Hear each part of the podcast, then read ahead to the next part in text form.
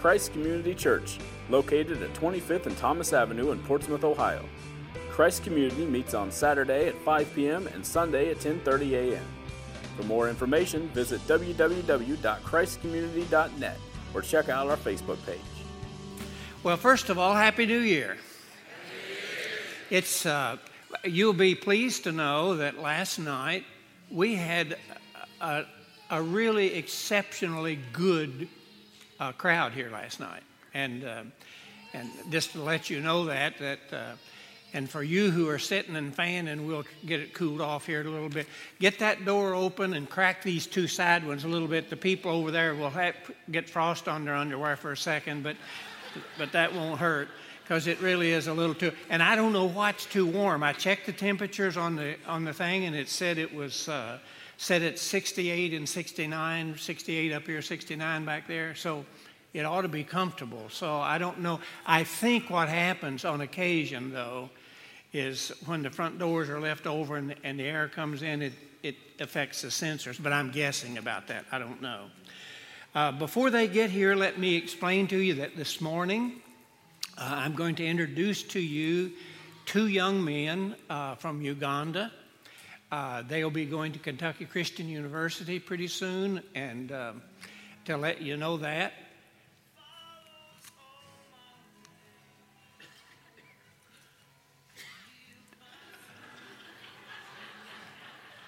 Where are the singers? Turn these things off. We got music coming through them from Uganda or somewhere. I don't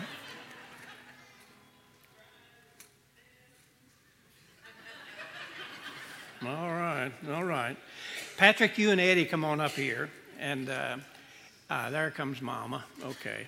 It's gone now, Tommy. Oh, good for you. This coming year, we're going. We're doing some things here at church just a little bit differently, and uh, we're cutting back on anything other than just two or three things.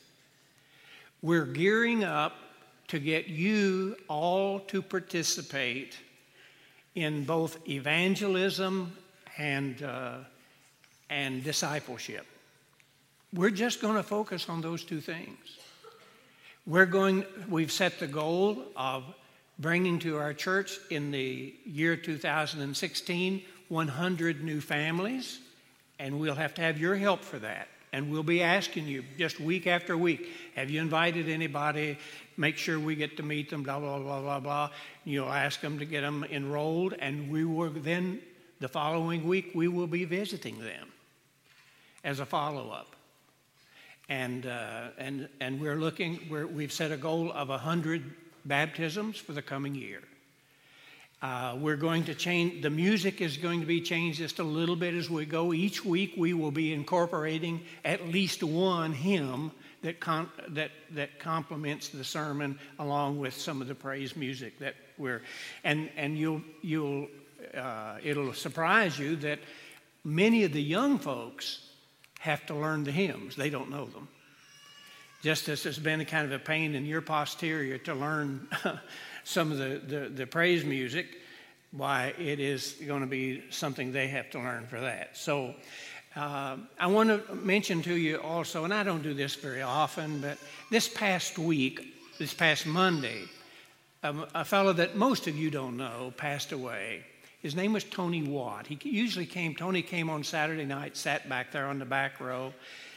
If I wasn't preaching after the music, he left. He said, I'm not going to listen to anybody that's, uh, he, that's just the way he was. He was a, but he was, uh, he was a funny little fellow, but a real war hero. In Vietnam, he was a sniper by training, but he was a small man, probably five five, guessing and he had porked up a little bit as he's gotten older into his 70s. But Tony was the guy that, see, the Viet Cong were really good about uh, digging caves and uh, tunnels and so on and so forth. He was the little guy that w- was the first one down that tunnel. Most of them were booby trapped. Some of them had deadly snakes there uh, that were put there on purpose to protect the entrance. But he was that guy, and he survived. But he had tales to tell you that would curl your hair. And, and I listened to them, and I loved him. But he, he died. He was he's raised Catholic. He, he really enjoyed a good sip of, of whiskey. And, uh, and when I wasn't looking, he did it. But if I'd have been looking, he'd have done it anyway. So that's, that was Tony, and, and I, for one, will miss him. Um, but I wanted you to know what the, um, uh, what the plans were. Now, let's see if these things are alive. Yeah, okay, here you go. There. Here we go. This is Patrick. Uh, Patrick is, uh, how old, Patrick? 23 years. 23 years old. He went to uh, Good Samaritan. That's a school and a and a um, uh, a wonderful school and and an orphanage there in downtown Kampala. He's accompanied by another young man with just an absolutely effervescent grin, and his name is Eddie. How old are you, Eddie? 22. He's 22. Now, the reason those ages are, would surprise you a little bit is that they look younger. Both of these fellows do. They're excellent students. They were selected from a larger group to come to America and to study at Kentucky Christian University. And uh, with the generosity of the university and, uh, and contributions from you all, their, their way is paid. And uh, they, they were brought uh, they got here last, let's see, the 30th. They came, they got here the 30th. Been living with Alice Kay and me, and then just as soon as possible, while they'll be enrolled at Kentucky Christian, they're already pre enrolled, but they'll be going over there, preparing to be preachers of the gospel and teachers of the Bible when they go back to Uganda. So we're tickled to have them. And the reason I wanted them up here, these boys really love the Lord and they want to be Bible teachers and preachers of the gospel. And Uganda is one of the countries in Africa where one of these days they probably will be sending missionaries to the U.S. because the gospel there is welcomed. Alice Kay and I'll be leaving this coming Friday teaching a Bible conference at Destiny Village of Hope. Uh, and the reason we go in December is the children, if they have a distant relative, a cousin, an aunt, an uncle, whatever, they're to go visit them to keep some kind of a family tie, and that's required by Ugandan law. That opens up the beds there at the, and so then they'll bring in a thousand people, 500 she'll be teaching, 500 I'll be teaching. Uh, there at the Bible conference starting uh, week after week after, next week really well we get there on the 9th i'll be preaching at the church on the 10th and then the following wednesday the bible conference starts now i want you to listen to carefully as these young men explain to you just in a few words this is important listen to them carefully the core values that Alex Matala, their teacher and their mentor, teaches these young men. Listen carefully. Now, fellas, together, explain to us, this congregation, your core values as taught by Mr. Matala. Jesus in me, the Holy Spirit in me, the of God in me, education in my head, and money in my pockets. now, did you get it? Isn't that great? That's their. So, I want you to get to know Eddie and Patrick. They'll, I want you to be a blessing in their life because they'll be going to Kentucky Christian, but they'll be coming. They'll be spending the summers with us here and weekends with us uh, from time to time. So, let me have the. Go ahead and be seated, guys. And um, and Alice Kay, where are you? Is she here? Come up here. I told her Thank you, fellas. That, uh,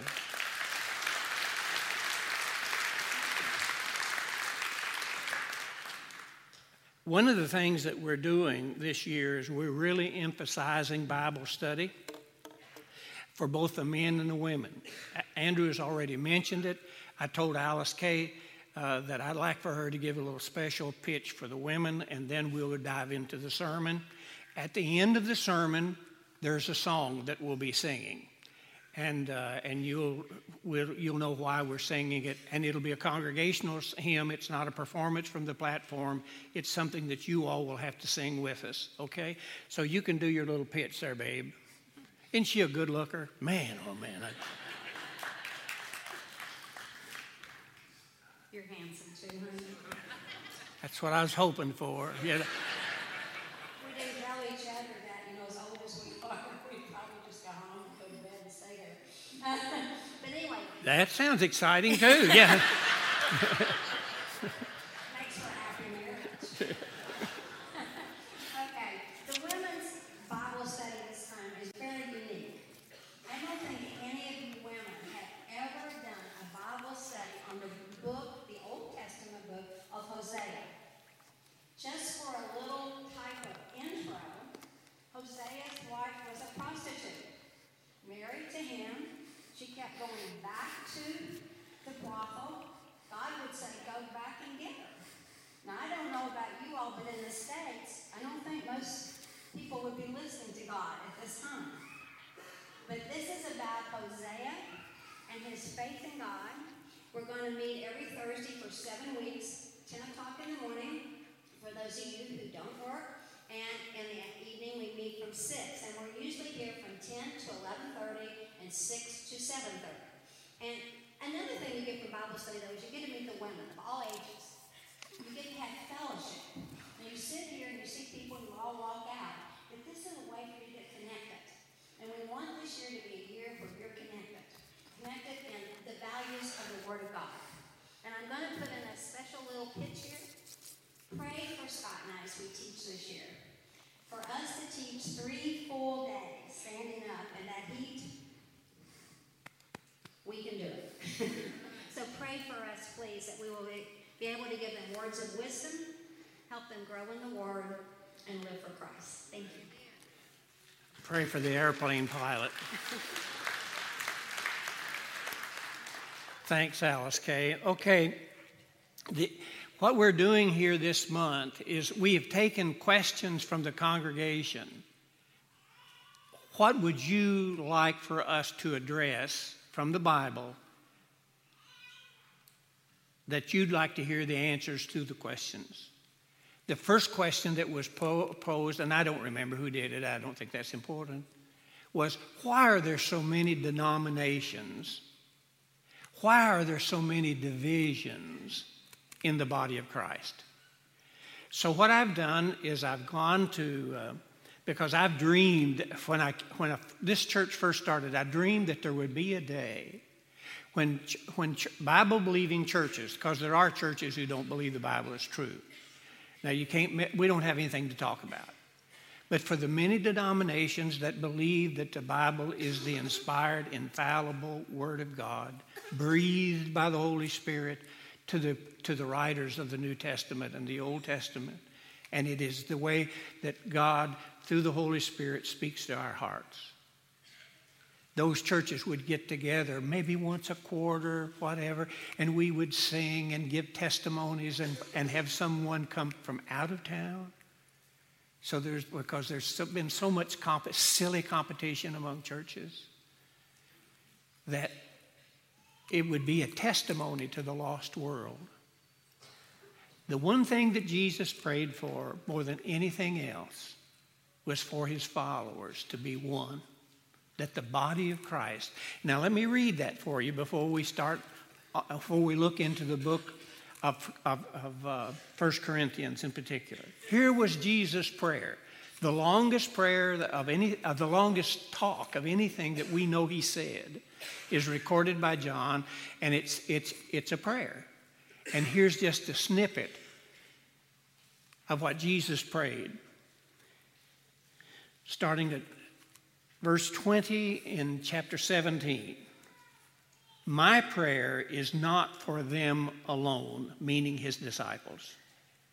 I pray also for those who will believe in me through their message. That's us. That all of them may be one, Father, just as you are in me and I am in you. May they also be in us, so that the world may believe that you've sent me. The world might believe comes as a result of there being unity among God's people. May they be brought to complete unity to let the world know that you sent me and have loved them even as you have loved me. So Jesus is praying for the church. But the reputation of the church historically has been one of division, infighting, jealousies, arguments. You know, I've never seen anyone saved that came to Jesus Christ as a result of an argument. You can't argue someone into the kingdom. If anybody gets into the kingdom of God, they're going to have to seek the Lord and find Him. And the Holy Spirit is going to have to make clear to them who Jesus is. Do you know what the New Testament says you know, everybody, everybody here probably, if we were asked you, would say, Well, I love God. But how does what does the New Testament say is the way that you show that you love God? Now, historically, too many times we have said it's by going to church, it's by giving money, it's by doing good deeds. All of those things the New Testament teaches are good. But the way that you show, according to the New Testament, the way that you show that you love God is by the way we treat each other. Now let that soak in. Because anything else I say won't mean much if you don't buy that one.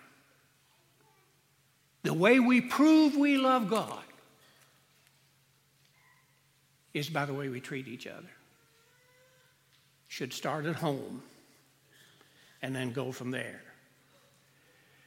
But the church, the reputation of the church is that there's sometimes more fellowship in a bar than there is in a church building.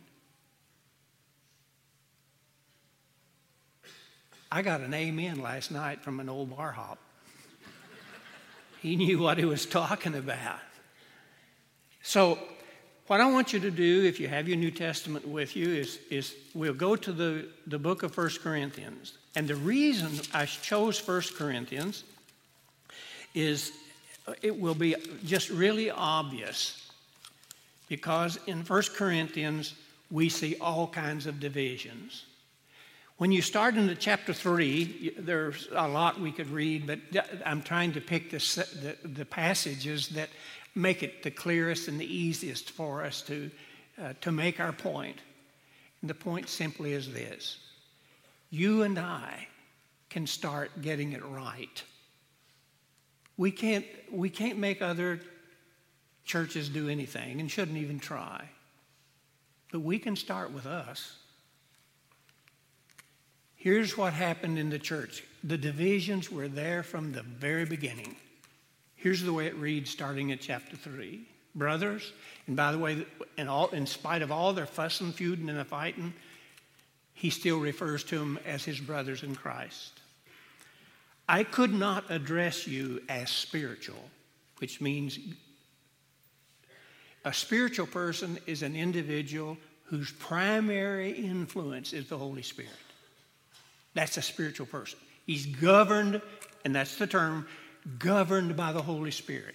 The old King James word walk in the Spirit means to be governed by the Holy Spirit. Now listen, I could not address you as spiritual, but as worldly. What's worldly mean? It means that even though we've accepted Christ, the old influences of our past life are still more influential in our behavior than the Holy Spirit. That's a worldly person. Saved, yes, but you can't tell by looking. So, I don't know what your past life was.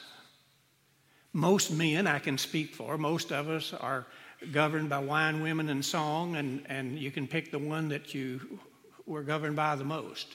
Men are visual. We like to see a classy chassis, and we're influenced by that, and, and that's why so many men are, are attracted to pornography and that other filth.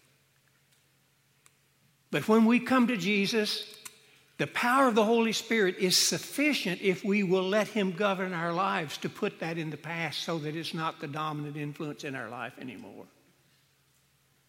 And we then cease to be worldly and become spiritual. Keep on reading. I gave you milk. Now he's using milk instead of meat. He said, not solid food. I gave you milk and not solid food, for you were not ready for it. In other words, he was saying you are not mature enough to eat solid truth. You had to have just the rudimentary, simple stuff.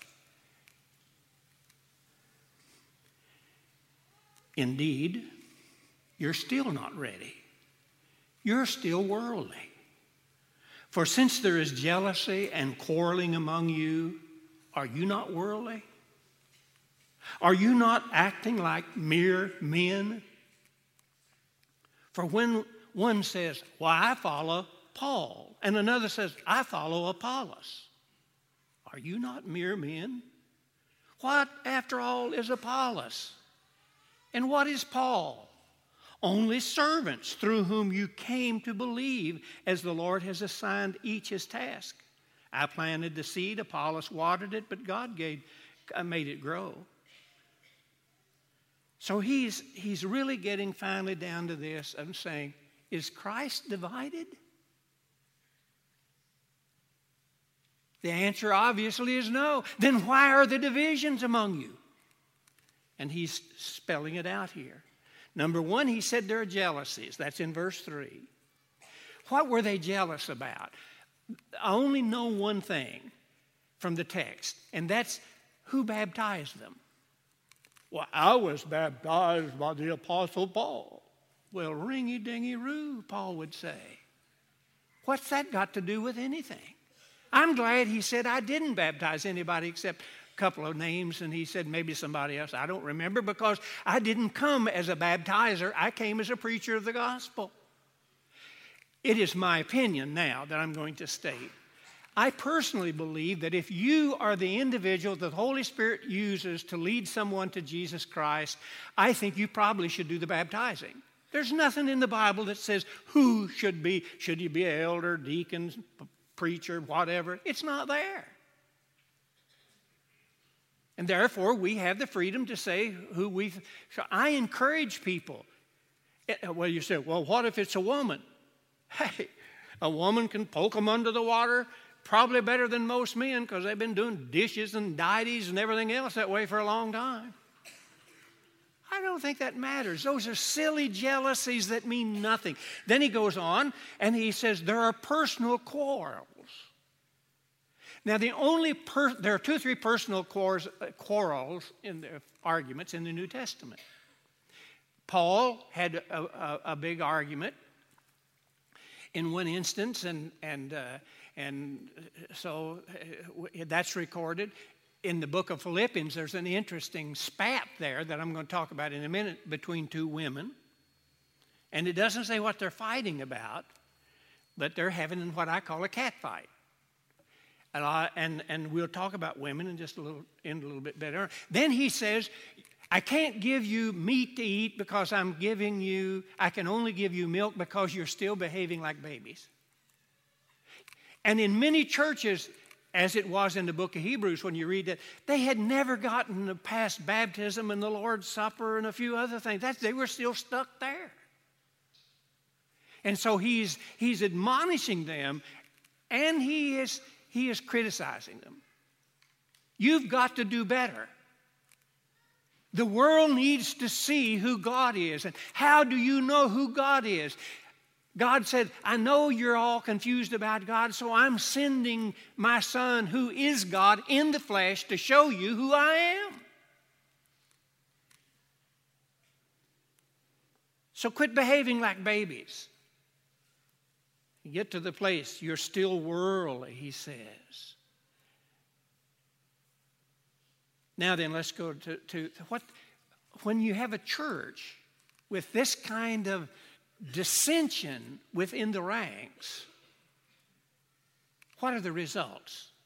Well, if you go over to chapter 6, you, you'll see it's an interesting thing to me because I never thought about it until I started studying the New Testament. But here in chapter 6 and verse 7, it says, The very fact that you have lawsuits among you means you have been completely defeated already.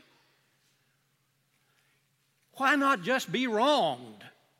Why not rather be, just be cheated than to go to court between two Christians and have a pagan judge to determine what you should do? What kind of witness is that, he's saying? It's better off to lose a few bucks than to, than to go. And, and what, so, so you say, well, what if there are differences? How should we handle it? You would be shocked if you knew how many instances. There are people here who could stand up and testify, but it would, I don't want to get into that. Uh, of individuals that could even gone to jail, but we we sat down with the leadership of the church and, and uh, with the individual who was wronged and some other people, and we sat there and we came. But you don't do that until the, all the parties involved agree that whatever, and we put it in writing, whatever the, we determine, they will accept and live by it. It keeps it out of court. And it works. And there are people here sitting here today who are beneficiaries of that process. We should never go to court one against the other if we're believers in Jesus Christ. Ends up in the paper. It's, it's a terrible testimony. But that happens when there are divisions in the body of Christ, and money and other things are more important than the unity of the body of Christ. Then there had, and this really gets interesting, I think anyway, when you go over to the 11th chapter, there is, if you notice in your outline, there was just total corruption at the Lord's Supper. Now, one of the things that we do here that's a little different than many of the churches in, in our area is we have communion every week. Why? Because they did that in the New Testament era. That was the way it was done. Somebody said, well, what, doesn't that get old? I don't know, it doesn't to me. But, uh, and, and I have people who criticize that and say, well, we do it once a month, once a quarter, what's that? Some, I don't think they ever get around to it. But in the New Testament, Acts 2.42, it's obvious they did. That all changed during the Reformation era where some people said, well, the Catholics have Mass every week, which is their Lord's Supper. And since they do it that way and we hate the Catholics, we're not going to do it that way and they made the change. Hey, I don't give a hoot what somebody else does. It's what does the Word of God say that we should be governed by. And so at the Lord's Supper, listen to their behavior. This was in the city of Corinth. Most of these folks, there were a few Jews in that congregation, most of them were Gentiles who had been won to Christ. Starting at verse 17, listen at their behavior. There's, this is kind of lengthy, so listen at least with one ear. In the following directives, I have no praise for you. For your meetings, that's their church meetings, do more harm than good. Now, how would you like for somebody to tell you that? This is tough stuff, but their behavior requires discipline. In the first place, I hear that when you come together as a church, there are divisions among you and to some extent, I believe that this is true. No doubt there have to be differences among you to show which of you have God's approval. When you come together, is it not the Lord's Supper you eat?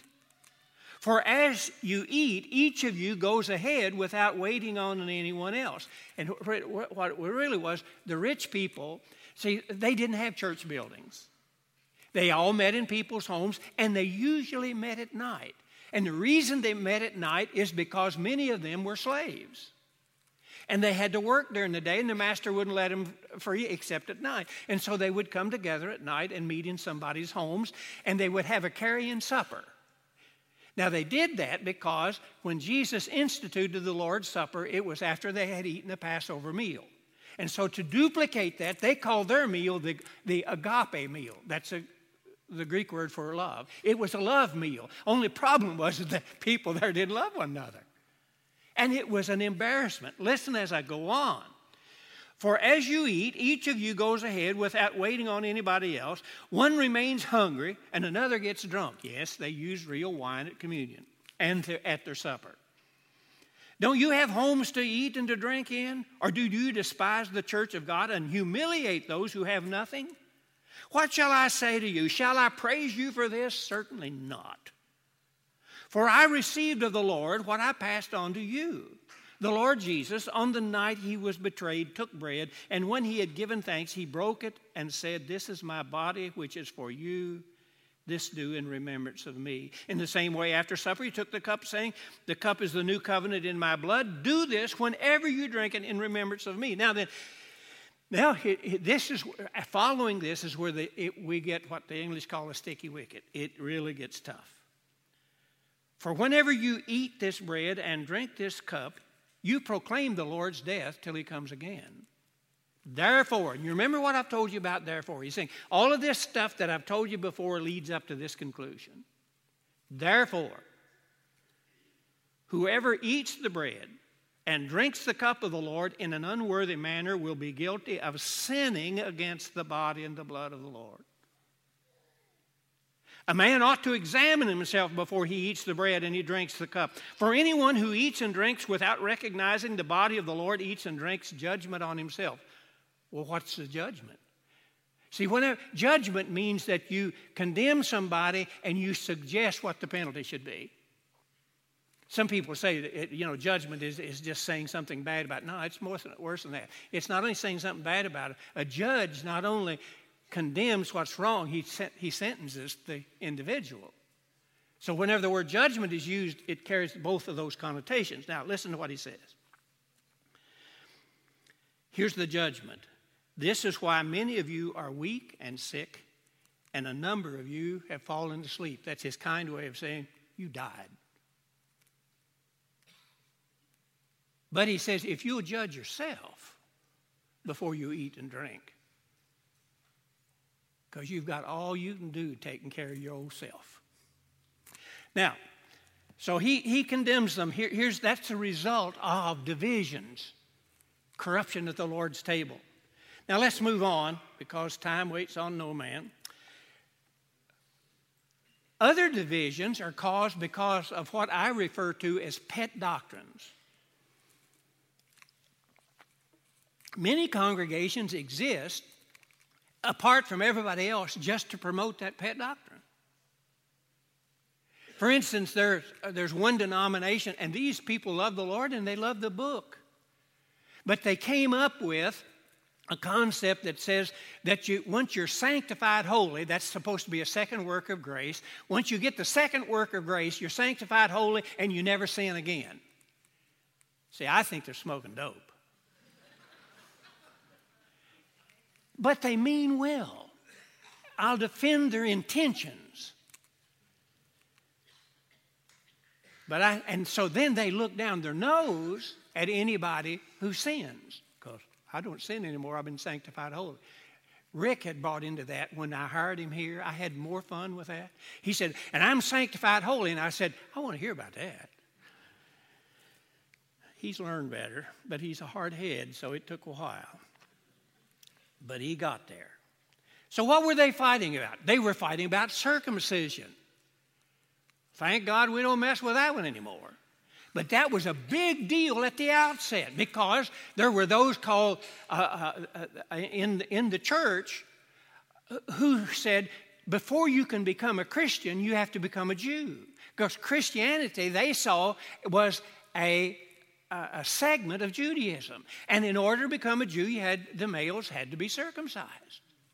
And the first big gathering that they had over an argument in the church in, recorded in the book of Acts is does a, does a Gentile, not a Jew, have to be circumcised before he can be baptized? And the answer was no.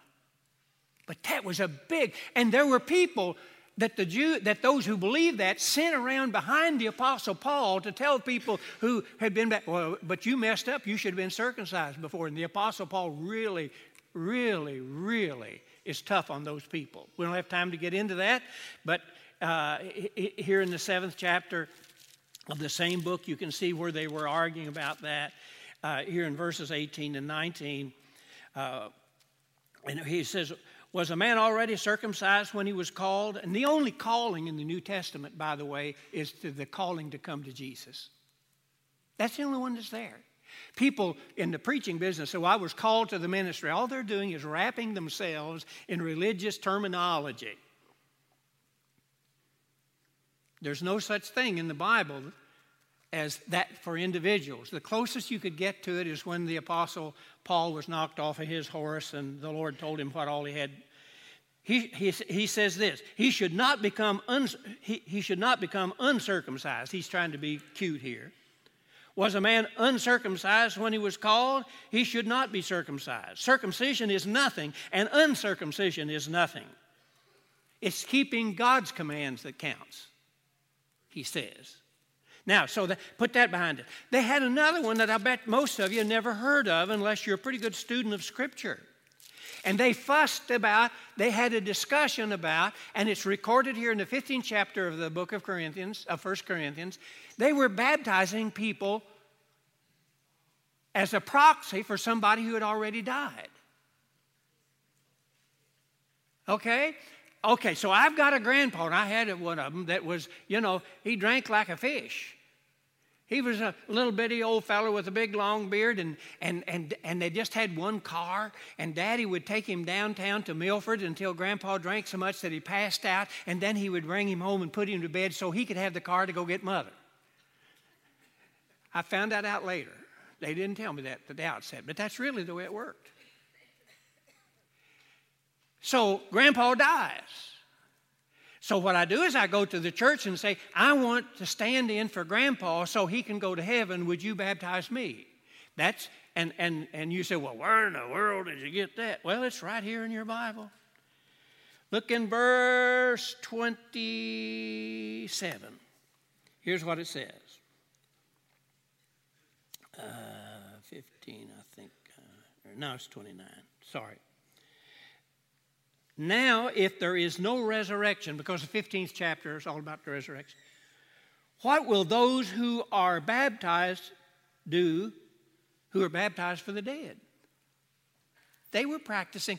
And did you know that, there, that the Mormon church today still practices baptism for the dead? That's one of their doctrines. See, there are all kinds of pet doctrines. And one of the reasons, one of the other things that they fought about is food. Now, Lord have mercy. Why would you, you know, I was, it's been really interesting with these young folks from Uganda. They, the, they, their, their food there at the orphanage and what we eat here, that's totally different. But the early church fought about food. You know, what did they fight about? Okay, listen carefully.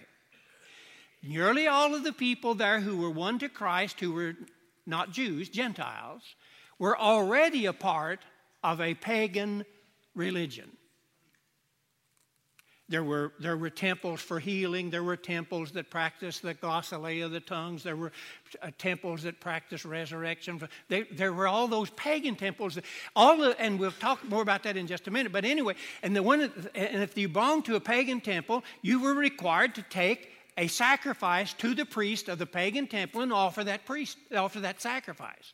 The animal would be killed. The priest got the pickings, what he wanted, and then the individual who offered the sacrifice would have a little barbecue with his friends, and the meat that was left over, the temple would take downtown to the meat market and, sell it really cheap because it was given to them to start with, and so they could undercut everybody else. So, what Christians were doing is they would go down to the meat market and buy the cheap meat. It was as good as anybody else. And the, and the, but the Gentiles who were won from the pagan religion, where they offered that, were taught that the devil, that, that the, the spirits of that particular religion uh, lived within the meat. And they still believed that when they became Christians. And so they said, You're eating meat that is full of demons and that's filling your body. You shouldn't do that. So they were fighting over. Now, the Apostle Paul says, All of that's foolishness. Meat's good. Pray for it and eat it unless it offends your brother. And it would be better that you were a vegetarian than to cause your brother to stumble. You see, when we love one another, we care as much about that person, as, in some cases, even more than we do ourselves. So here's a new Christian. And they carry within them some silly ideas, but we shouldn't cause them to stumble. Now, let's see where I am. How am I doing here? Oh, if I was doing any better, you'd be jealous. Here we go. Here, so that's the meat offered to idols. Now we come to women. Now, you're going to love me for this one if there's anything that, and, and see, they had that same problem here in the 14th chapter. What do you do with women in the church that having cat fights and so on? And now, a lot of Bible commentators, when it comes to women, say that was a cultural thing that has nothing to do with today. Maybe they're right, maybe they're wrong. I don't know. All I know is what the Bible says. And so they were fussing about what, what behavior should a woman have at church. Because understand this in the eyes of God, the value of a woman is exactly the same as the value of a man. Because when we get to heaven, there will be no more giving or taking in marriage. All the same, all evil, all equal. But now, in our world, the roles of a man and a woman are totally different and clearly defined.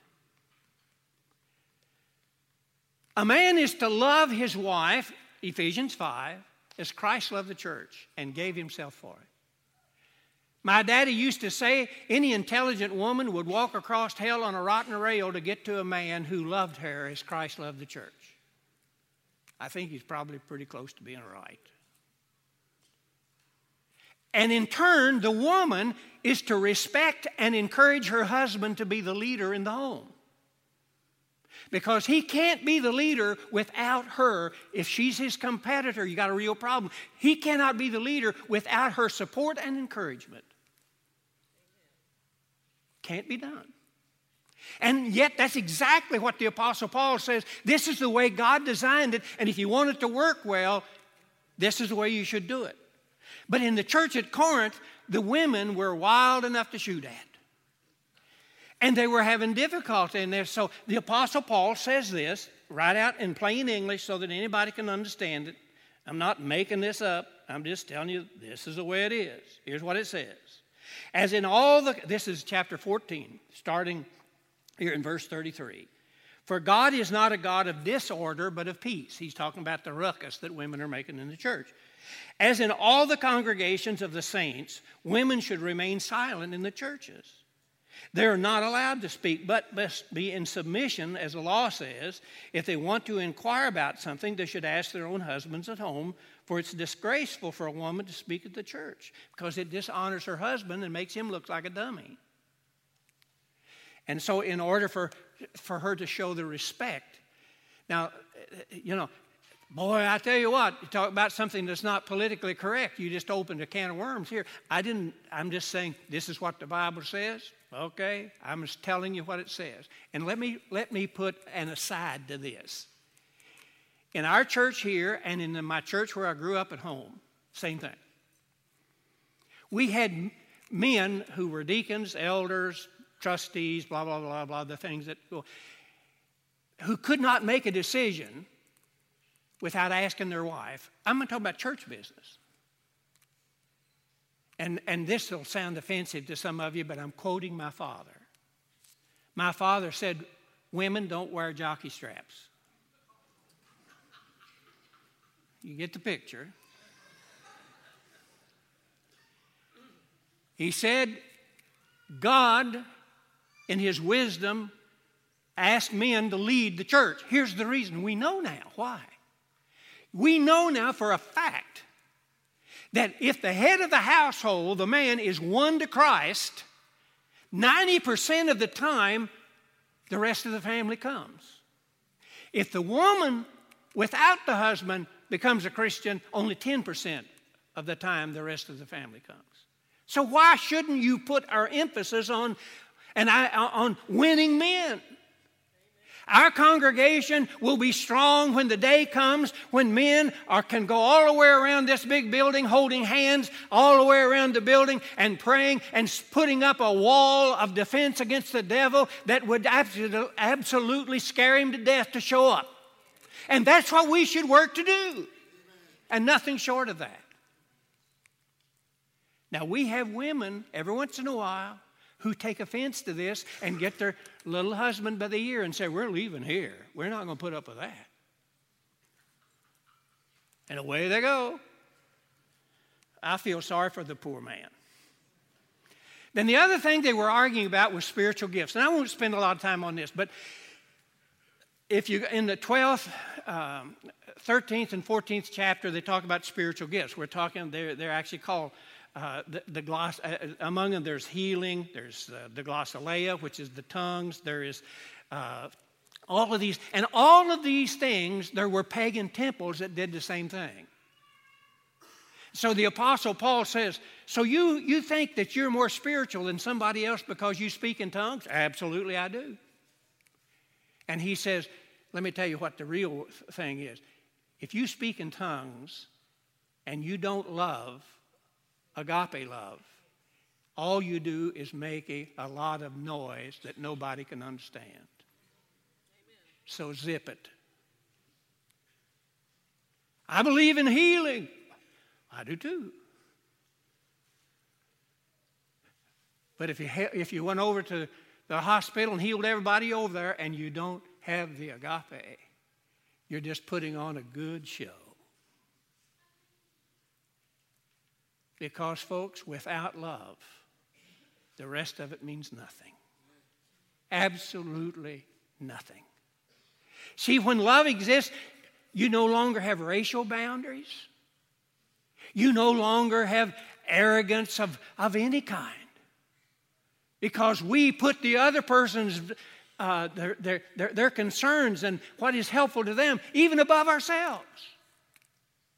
That's what love does. It denies self in order to bless somebody else because that's exactly what Jesus did when he went to the cross. He denied himself of life in order to die for our sins and give us the assurance of eternal life. Now, if that's not love, brother, I don't know what is. And he said, Now I want you, through the power of the Holy Spirit, to go thou and do likewise. That's what he's telling us. And if and when the church ever gets to the place where the agape love is more important than anything else, we'll be able to sell tickets, and this place would be packed to the gunwale. So, what's the cure? Well, take your little idiot sheets out, and you, you singers, come on up here. Follow this. This is not my doings.